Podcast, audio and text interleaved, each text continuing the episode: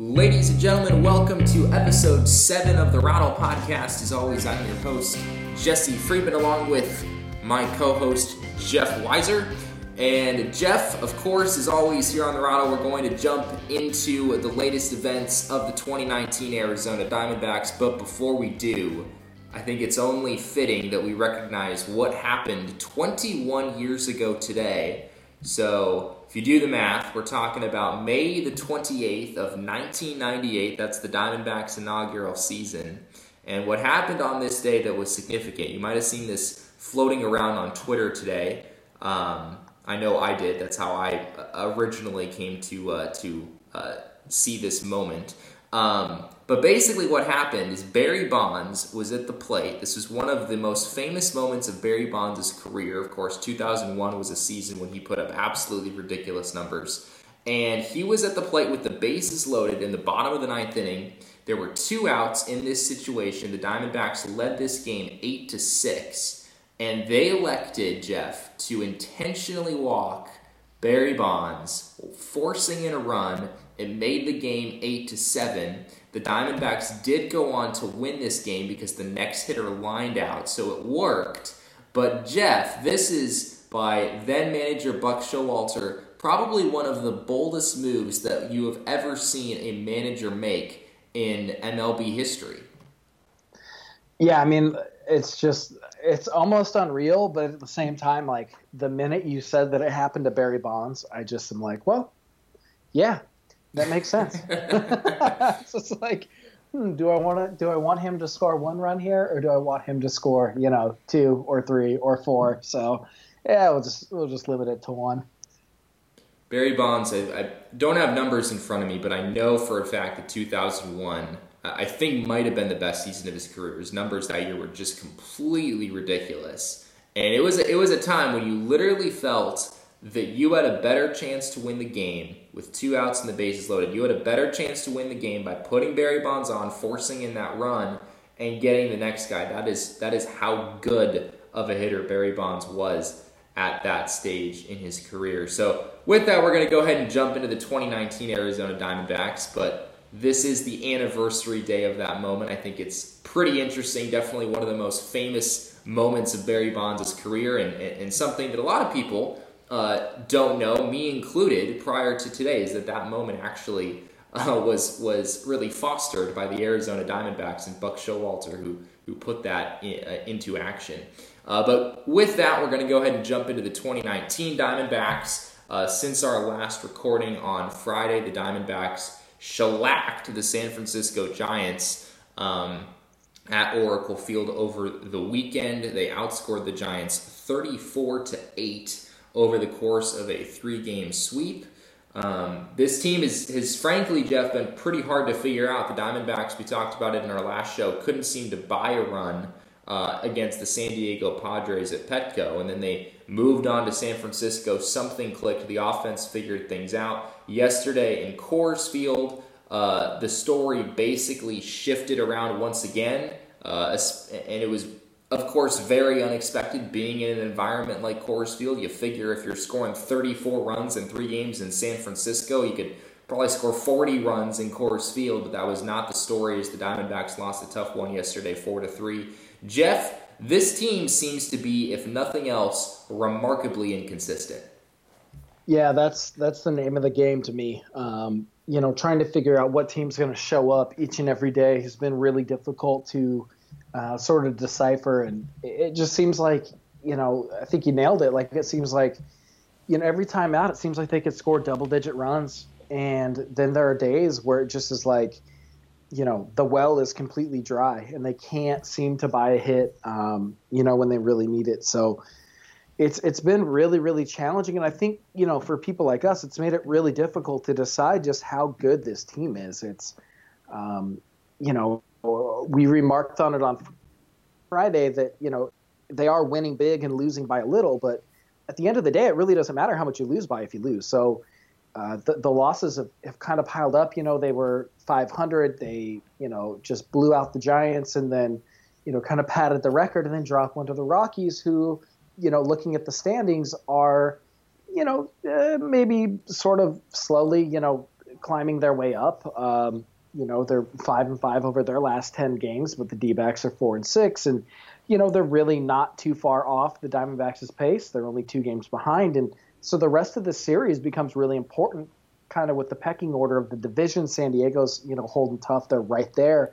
And so it's really sort of this like three-team race to see, you know, who can be relevant in the division, you know, obviously looking well up at the Dodgers, but, you know, someone's going to want to fight for one of those wild card spots. And you know, the Diamondbacks have been in a great position to do so, but they're just really, really struggling to, uh, you know, put together any kind of consistency. And that's just been, been awfully frustrating.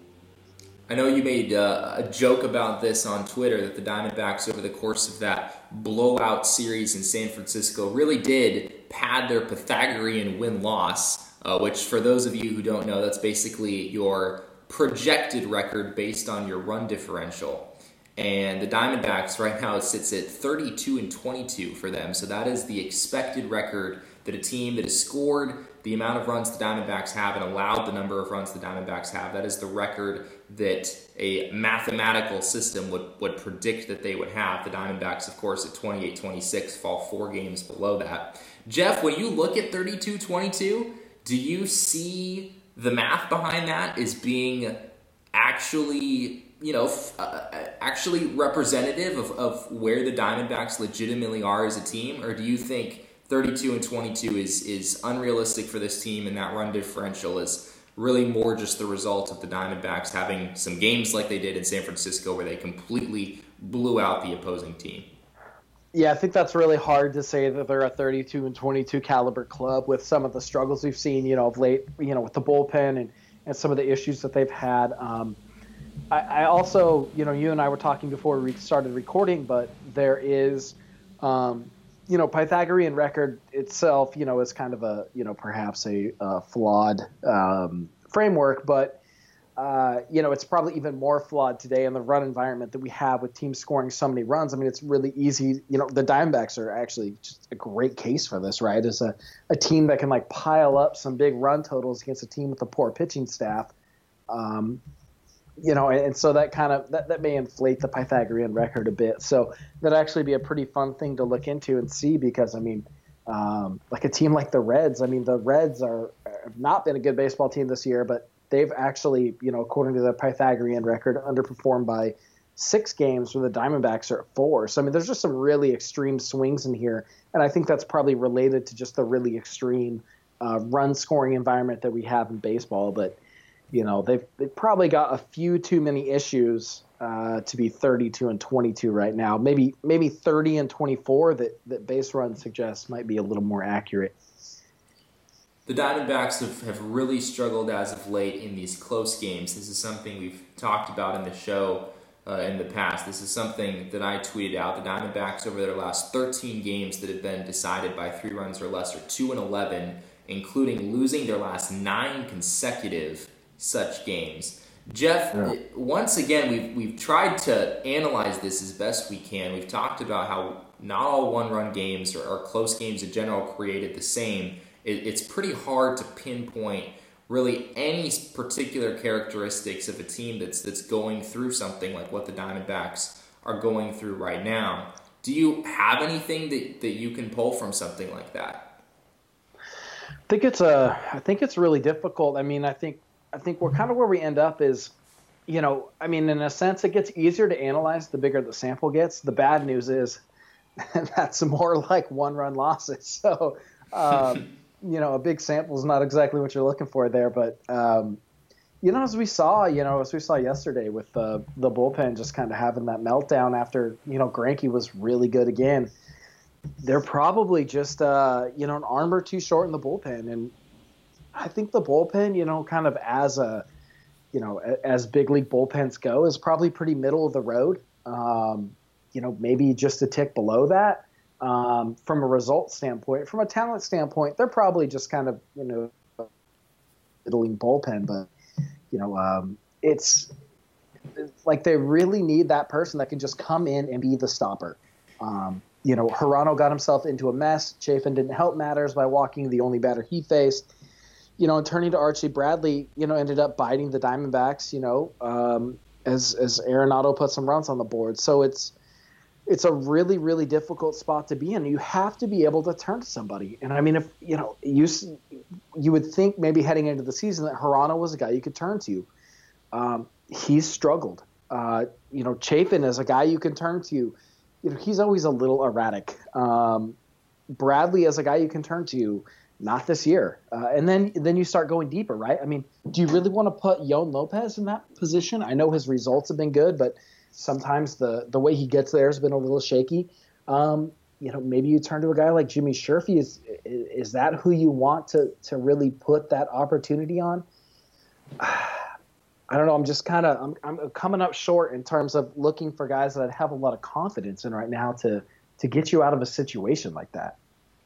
I think all of that points to this this larger reality with the Diamondbacks, and something that I really realized, uh, I know I've probably noted this on the show in the past, but something that really stood out to me watching yesterday's game is that it has been a really, really long time since the Diamondbacks have had that kind of guy in the bullpen who year in and year out you knew was going to be just a dominant force at the back end of your bullpen. And I think we all thought that Archie Bradley two years ago was about to develop into that guy. And then the second half of last season plus this season, heck, he's got a whip right now of, of almost one point nine, which is unheard of for for any pitcher in, in baseball, much less your, your back end relief pitcher. This has turned into a serious problem for the Diamondbacks, where they just year in and year out seem to be living on, on you know, guys like Brad Boxberger, Fernando Rodney. This year it's Greg Holland, guys who they're kind of moving through one year at a time with the closer role. And then all of these middle relievers just seem to be uh, inconsistent at best, where, where one season they look great, the next season not so much. And Jeff, I know you you did a little bit of research into the Diamondbacks, uh, the the the kind of relievers they've had over the course of their franchise history. And, and frankly, the results of that are, are not horribly pretty.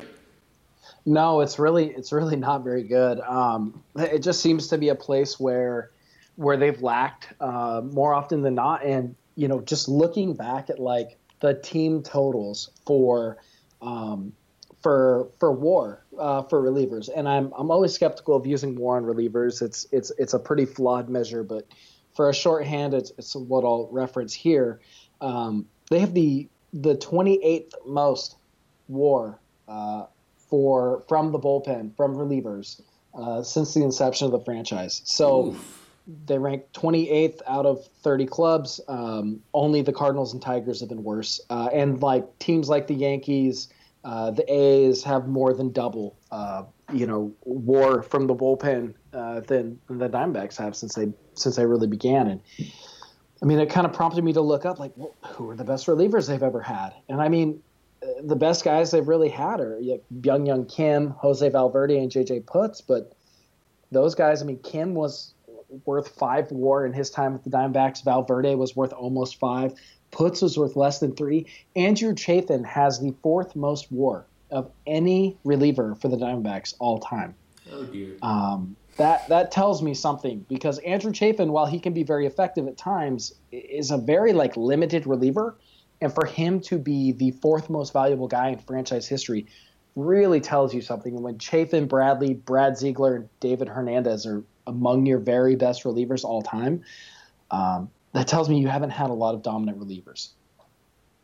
I think a lot of people have also brought into question here, more referring to this season, that maybe those relief pitchers have not been necessarily put in the best position to succeed. There was a lot of pushback, especially last night with the Diamondbacks' four three loss to the Rockies, where Archie Bradley was brought in to face Nolan Arenado with bases loaded and two outs. Of course, wound up giving up a uh, two-run single to Arenado that ultimately brought the game into extra innings, where the Diamondbacks yeah. eventually lost four to three. Uh, from from my standpoint, I, I very much understand fans who are who are looking at that move by Torey Lovullo and and saying, okay, you've talked in the past about how you're not going to put Archie Bradley in those situations, at least not to the extent that you have in the past. And yet there he is, that same guy that we've seen struggle in so many big yeah. moments this season winds yeah. up in that exact same position. Yoan Lopez was still out there in the bullpen. Obviously, I don't, I don't think uh, either of us are particularly in love with Yoan Lopez as an elite reliever at this point in his career. Maybe at some point down the road, I don't think he's there yet. But the Diamondbacks, do you think, Jeff, do you think they had a better option than, than going to Archie Bradley in that situation? I don't know. I mean, I think at that point, um, you know, Torrey's got the notebook and the iPad. I mean, he's he's well aware of, you know, what the matchup says. And so um, we may hear that he wants to go away from using Archie in those kinds of spots. But at the same time, the data may tell him that Archie is really the best uh, the best option there. Um, I, I don't know that, but that may be a possible explanation. Um, I do know that following Arenado's hit yesterday, I believe he's eight for twenty in his career against Archie Bradley, which is a, a four hundred batting average. So obviously there's more numbers than just, you know, Arenado's career yeah. against against Archie Bradley in the past. But I, I doubt the, the situation was that, you know, Archie Bradley held Arenado to a one fifty career batting average right. or anything like that, because the, the numbers certainly did not bear that out. Yeah, exactly. And so, you know, I, I think if if there's going to be an opportunity. There has, if there's one fault that, that people have noted for Torrey, it's that, you know, he is um, maybe maybe too loyal. Um, and for the torch to really get passed to someone else, they're going to have to be given those kinds of opportunities. Um, it's so easy to second guess. I mean, if Yoan Lopez comes in and gives up the hit, you know, it's like, what are you doing? You know, why why give this to Yoan Lopez? Like, let. You know, right. let um, you know, you have Archie Bradley, like use Archie Bradley in the spot. So it, hindsight's twenty twenty. Um, I don't know, but at some point they're going to have to start giving some of these other guys a chance. Um, and it's just not working for Archie. He's he's having obviously a rough go of it, and to put him back in that spot, I mean, you'd love to see him come in, strike out Arenado, and kind of get his swagger back. But yeah, I just I don't know if he's there right now. Yeah, I, I, Archie Bradley at this point in his career has has really just taken a, a big step back, it seems like, in, in pretty much yeah. every sense. The the fastball command, I think, is, is really what comes to mind first and foremost. He just doesn't seem to have the ability to dock corners like he's like he's done in the past. And uh, something that, that you and I talked about what, while this moment was happening last night is...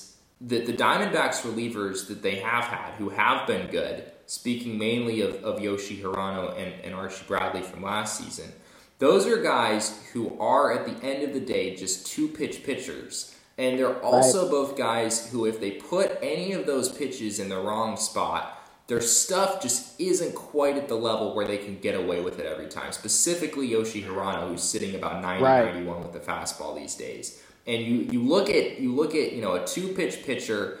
These are these are guys who at best can be good, and we and we saw that at times last season. Both of these guys were very effective in their roles. But you look at, at some of the relievers around the game today that we consider elite. You know the, the Josh Haders of the world. Those those kinds of calibers of, of pitchers. The the Diamondbacks relievers are just nowhere nowhere even close to that kind of category. No, the the margin for error is just so thin there. I mean, for Yoshi, he's trying to get to that splitter, but if if he can't, you know, if if he misses with, um, you know, misses with the fastball, it's going to get hammered. I mean, it, it doesn't have a lot of movement. It's, you know, doesn't have a lot of heat on it. Um, it, it just doesn't it doesn't work out. I mean, it's it's such a It's such a fine line between success and failure uh, for a guy like that. There's just there's very little room, um, you know. And same with Archie. He's, you know, the the curveball can be sharp one outing and then terrible for the next three, and, and it just makes life really hard on him, you know. And I kind of go back and I think about, you know, we're, we're naming off some of these relievers, right? That, that historically the Diamondbacks have had, you know, whatever their limited success is. I mean, I really just haven't. You know, it's not an area that the team has really invested much money in. Um, and I think for a really long time, you know, uh, analysis really pointed towards, like, not overpaying for relievers. Don't spend a lot of money on your bullpen. Like, it's a bad place to invest money. Hmm. Um, outcomes are wild, and you know it's it's not a good idea to give relievers huge amounts of money. Well, I think we've kind of moved into an era where we've we've maybe gotten past that a little bit, and we don't need to use that sort of like blanket language um, to think about all relievers. We can we can start to get a little more granular uh, and maybe figure some things out to where, you know, maybe this is an area that the team does need to start investing in and need to invest a little more heavily in, because the quality is just not there right now. And for as good as the the rotation has been for for much of the season, um, the bullpen has let them down several times, and it's it's it's getting hard to watch. It's it's getting frustrating, um, you know. And if if for some reason the team gets hot, you know, and ends up you know missing out of the wild card by you know say a game or two, it's like it's going to be pretty easy to identify where you know those one one and two losses maybe came from.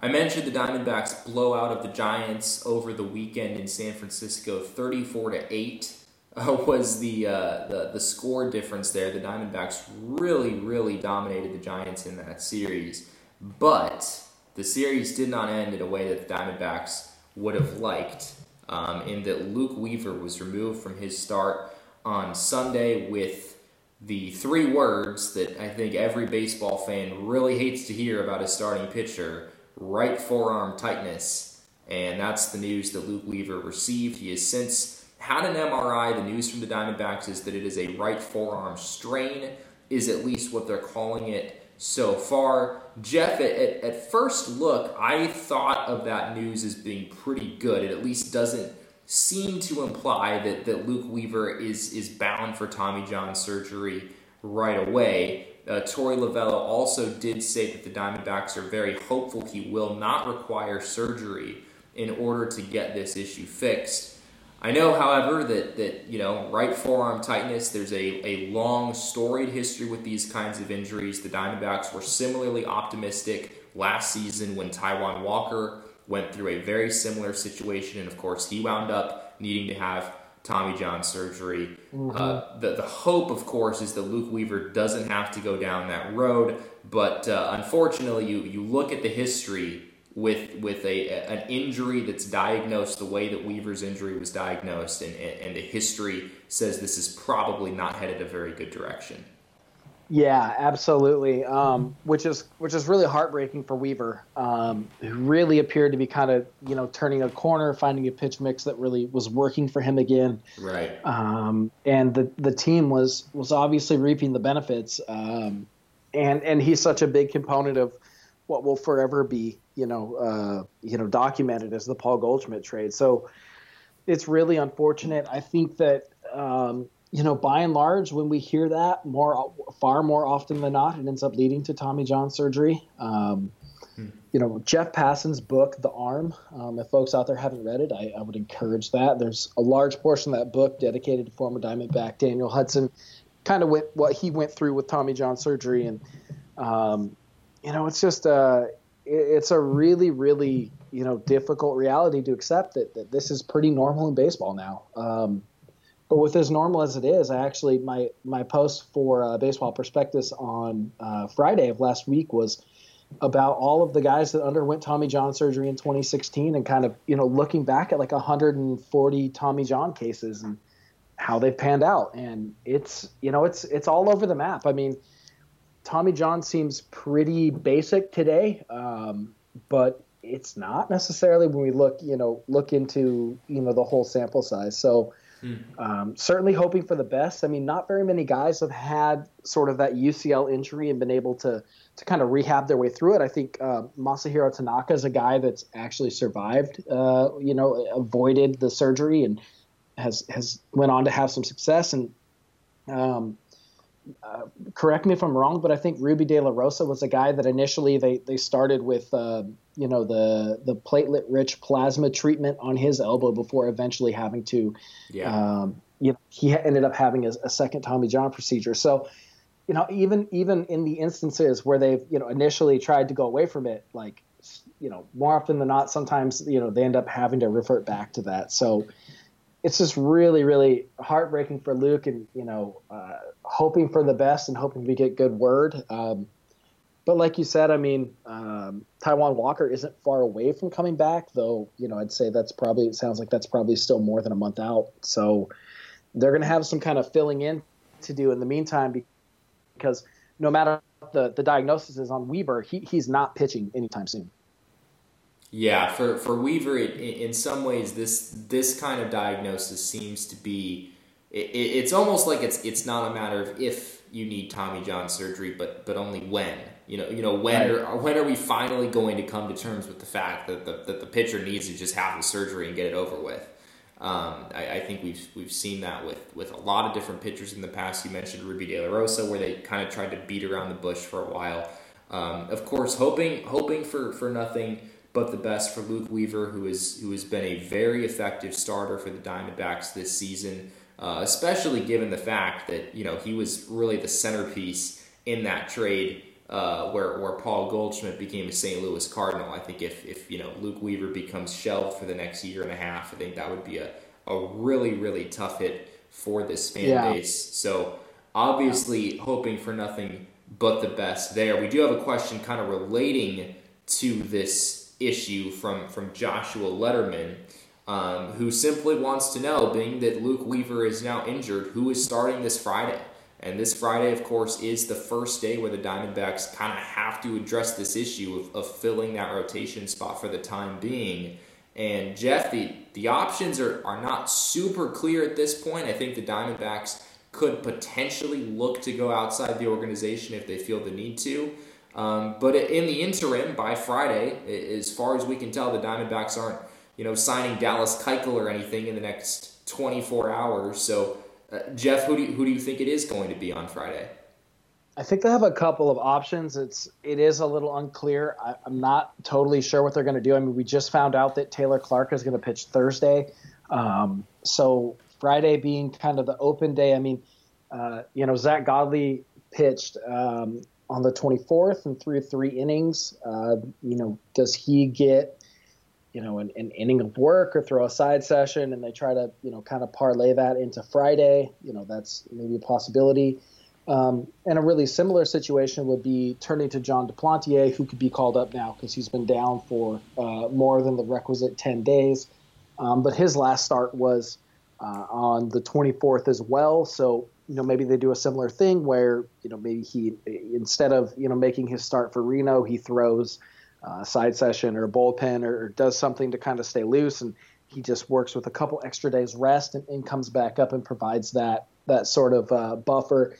Um, I do think they're sort of at a point, though, uh, from a rotational depth standpoint where um, Jon Duplantier might be able to unpack his bags in Phoenix uh, because we're, sort of, we're sort of to the point now where we're not looking for like a one-day solution. Um, right. You know, Friday's Friday's issue Uh, is going to be a reoccurring one, um, and he's the the team is going to need someone uh, like Duplantier, or you know maybe it's moving Godley back into the rotation or something. But they're going to have to come up with something that has some sustainability behind it because they're going to be faced with this every fifth day. Um, you know, provided they can't time all of their rainouts uh, with that day on the calendar, so they're going to have to figure figure something out. And I, I think maybe now's the time for Duplantier to come up and shine. I mean. Uh, look, he came up early. His service clock started. Uh, this isn't like a, you know, this isn't like a situation where they're gonna try to manipulate things. I mean, they need him and they need him now. So, um, I, I kind of don't see any way around really starting late transition to really giving him like uh, a legitimate sort of like full on audition, uh, unless they want to make some move from outside the organization. And uh, I don't really see any reason to do that. Um, you know, other than maybe to add a depth piece, but uh, I don't think they're going to get any kind of impact now. I mean, I think Duplantier is probably their best bet to to really provide that lift. And, and look, I mean, here's a guy who's capable of probably filling Luke Weaver's shoes, um, maybe not quite as well as Weaver had pitched, you know, uh, up to the point of his injury, but with, like, you know, some level of, of aptitude and success where, where the drop-off isn't super steep. I mean, look, you could put Zach Godley back in rotation and, you know, I, I don't really have any uh, confidence there whatsoever. So, I mean, I think now's the time to give Duplantier his shot. I think Torey Lovullo did mention recently that, that Godley would, would no longer be used in his starting role. Of course, he, he also mentioned that Archie Bradley would no longer be used in high-level right. situations, but we saw it up and up. Um, but I, I do legitimately think that I, I would be very surprised if the Diamondbacks turned to Zach Godley once again. I think you're right that this is Jon Duplantier's moment to shine. I know I, I tweeted out initially that the Diamondbacks would, would probably have to look outside the organization for this. Um, mainly just thinking about Duplantier's uh, the, the fact that he's that he's not stretched out yet, at, even at this point in the season. I believe he threw sixty-five pitches in his last start, which is definitely not quite where you would want him to be for, for an everyday starter role. But you know, you give him another start or two, and, and I think he he probably pretty reasonably could come into a pretty decent pitch count. Right. I don't think the Diamondbacks want to be in a situation where their bullpen is being used even more than it has been so far, because I think, you know, maybe maybe part of the issues with the bullpen has been that it's it's been overworked as it is at, at certain points. But I think the Diamondbacks, in the situation that they're in, I think Duplantier is is undoubtedly the, the best option that they have. And and like you mentioned, I, I think there's actually some excitement to this for some people. Uh, Duplantier is has given fans a little sparks here and there of, of what he can do. He's pitched uh, pretty incredibly out of some very impossible situations on the mound. I think I remember a, a bases-loaded no-out situation against the Cubs where, where somehow he miraculously worked out of that. So this is a guy who, who has some guts, mm-hmm. and, and I and I think people are, are excited to, to see what he can do at the major league level, hopefully. Yeah. In an, in an every fifth day kind of role. We do have a yeah. question, or actually, yeah, go go ahead, Jeff. Yeah, one note on that. I mean, I think in the sense, though, that's where um, perhaps Godley and having guys like Godley and Matt Andrees who can go more than an inning um, make, you know, bringing Duplantier up maybe more feasible yeah. in the sense that, you know, he probably goes another start where uh, the pitch count goes from sixty-five to seventy-five, and another start where it goes from, you know, seventy-five to eighty-five, and then maybe you just turn him loose. But in the interim, you have some guys that, you know, if he can only get through four innings or five innings, you know, you, you have a little bit of length there. And, um, you know, so so maybe even though those those guys aren't the guys that are going to start, maybe they allow Duplantier to start. And so uh, they might actually be in a pretty good position to make that transition, um, even though he's not, you know, maybe as stretched out as they'd like. Yeah, I think that's a great point. Uh, we, we do have a question from Matthew kind of along these lines. He says, what pitchers would we go after if we had to get one now, and who would we go after at the trade deadline? Jeff, my answer to this is is probably that the Diamondbacks are, are, at least in this particular moment, I don't think they would have the need to go out and get outside help. I originally thought that. Now that I consider Um, the, the stage that, that Duplantier is in, that he's at least nearing being somewhat stretched out, and like you mentioned, the Diamondbacks have some guys in the bullpen who can, who can give you some length. I think he's the guy. I would be pretty surprised, at least myself, to see the Diamondbacks chase after any starting pitchers right now. Yeah, same here. Um, the only the only real options would be, you know, are there any just like real buy low, you know, guys that they can kind of snag, you know, off the cheap that right. Uh, maybe fill a little bit of a void, but I mean, frankly, that's it's really not a, of a whole lot of help here. So I, I don't know that I see it, but we do know there are some teams that are probably like already willing to sell. I mean, there's some real some real teams that, that really aren't trying to uh, trying to contend this year. So uh, it's a possibility, but I don't think it's happening anytime soon. You know, maybe closer to the deadline if they're still in it, but. Uh, yeah, no one really jumps to mind because I just don't think that's quite the direction they're going. And, and it's also so early in the season that it's not like we've heard a bunch of names floated out there of who's available. So right. uh, it'd be really hard to say right now. We also have a question from, from Justin McDermott, kind of shifting gears quite a bit here. He says, who will the Diamondbacks take in the draft with their first pick? Yeah, I mean, I'm going to leave my ringer on. Um, just in case, uh, but I doubt I get the call. Uh, so um, it's it's really it, it's it's such a crapshoot. I mean, we were kind of talking a little bit before we started recording. The, the major league draft is just such a is such a dicey proposition. Um, I actually just put a post up today at the Rattle, um, looking back at that all at all of the top one hundred picks the Diamondbacks have made from two thousand six to two thousand sixteen, and Um, there were forty-one picks and, you know, a couple of hits, but a lot of guys that ended up either being like middle relievers or bench players or guys that just washed out altogether. So, um, mm. you know, go, ch- go check that out if you haven't already. Uh, it's, it's pretty fascinating. You'll see some, some names on those lists that you probably haven't heard in quite a long time. Uh, I think all signs, you know, continue to point to them, um, you know, probably selecting uh, high school outfielder Corbin Carroll. That's the name they've been linked to the most, at least publicly. We know that they've had uh, like the front office brass in to see him. Uh, he's kind of described as like uh, like Alec Thomas um, from last year's draft with with just a little bit better tools all the way across the board.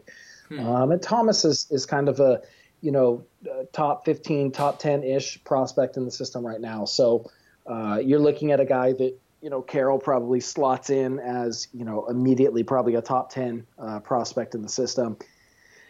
But it's just so hard to say with them drafting sixteenth. I mean, um, it's unlikely that Carroll goes any later than sixteen. I think if he gets to the Diamondbacks, they probably take him. But will, you know, will one of the teams, you know, picking, you know, eight or nine, Texas or Atlanta, will they go that route and try to snag him? Um, does he last all the way to sixteen? It's hard to tell. And if he, you know, if he doesn't make it that far, uh, things get really dicey. Like their options after that become really, really wild. Um, there are a bunch of like signability uh, high school kids that, that they could look into with the uh, with the large bonus pool, maybe going over slot on, on a couple of, uh, on a, you know, one of a number of high school guys. Um, so, so that's really probably where it goes. If, the, if it's not Carroll, if Carroll doesn't make it that far. So, um, I mean, that's kind of where, where I would bet that they, that they go. Um, but you're just really hoping that, uh, like the fifteen teams in front of you cooperate and you're able to get the guy you want. I think they're going to have to be really reactive on draft day. Um, and by all accounts, you know, they've been really prepared. Um, we started hearing, you know, the guys at FanGraphs have been talking a little bit about how the Diamondbacks have had some of their pro scouting staff um, into amateur games to get extra looks on guys. I mean, they've got, they've like deployed the whole system on this draft. So they're super prepared. Um, and so it'll just be really interesting to see how it plays out. But you know, it's just it's it's really like virtually impossible to say with with with one hundred percent certainty who they'll draft. We have a bit of a fun question from at Andrew A J T to finish off this seventh edition of the Rattle Podcast. We appreciate you uh, sticking with us once again on a on a bit of a longer episode, Jeff. We we recorded uh, not longer than about three or four days ago, but it seems like so much has happened over the course of those oh, things few days. Keep happening. A lot to unpack. Uh, we were even looking at the Diamondbacks transaction chart, and the number of guys they have sent up and down from Reno over the last seventy-two hours is, is pretty unbelievable. Um, but moving on from that, the, the final question that we have for this show from at Andrew A J T, he says, what's the best way to get a ball at Chase Field? Have you ever gotten one? And how or from who? How difficult is the stadium for ball hawking? And he also wants to know about the minor league affiliates of the Diamondbacks as well. Jeff, I feel it's only appropriate for me to pitch this question over to you because I cannot, unfortunately, speak from personal experience. I have never caught a baseball at any professional sporting event that I am aware of. Uh, or at least that I can recall at this particular moment. So I'm not sure if I'm the person that Andrew would want to get his advice from. So Jeff, take it away. Where should fans sit in order to catch some balls at Chase Field? You know, the, the best spot, um, the best spot really is, you know, the goal is, you know, first to, to get in early, right when the gates open and um, kind of rush into the stands there in like left center. Um, that's really the best place to, to catch a, uh, to catch a, like a B P home run ball. So, so that's where I would direct people. The hard part is that by the time the gates open, the Diamondbacks are either done or almost completely done with their batting practice. Hmm. So it gets really, really difficult. Like if you want to catch one from the opposing team, like go ahead. Uh, but if you want to catch one from the Diamondbacks, Uh, you might actually need to go to a to a road game, um, in which case I, I don't really know where you should where you should locate yourself. But um, yeah, that's that's probably the best place at Chase Field, and it's it's fun. You'll get there. There'll be a bunch of people there with gloves and you know uh, looking to catch balls. So uh, that's that's really the spot to kind of post up and you know, thinking of the affiliates, um, you know, I, I do, I attend a lot of games in Hillsboro every year. Um, they have a nice outfield berm where you can have a nice picnic, uh, but it is more of a pitcher's park. And in, you know, kind of, you know, short season rookie ball, uh, there aren't a ton of home runs hit, um, but that that's probably the best place to get one. And then um, I was just recently in Visalia uh, ch- checking out the Rawhide, and I'll have some, some, some stuff uh, coming for that. And I'd say the best place to get a ball there is not to go to the outfield, but instead to go to the parking lot uh, behind the stadium, because uh, there were a lot of balls uh, fouled off and hit directly into the uh, parking lot and the subsequent street behind the stadium. So if you find yourself in Visalia, California, uh, that's probably the place to try to get a ball. I don't think there's any outfield seating, so uh, if anything goes out, it's going into the opposing bullpen or it's well out of reach. So um Th- those would be my tips. Uh, so, yeah, uh, you know, bring your glove and, and stay ready, stay loose, uh, you know, maybe stretch a little bit before, and um, just don't run over any little kids trying to get those balls.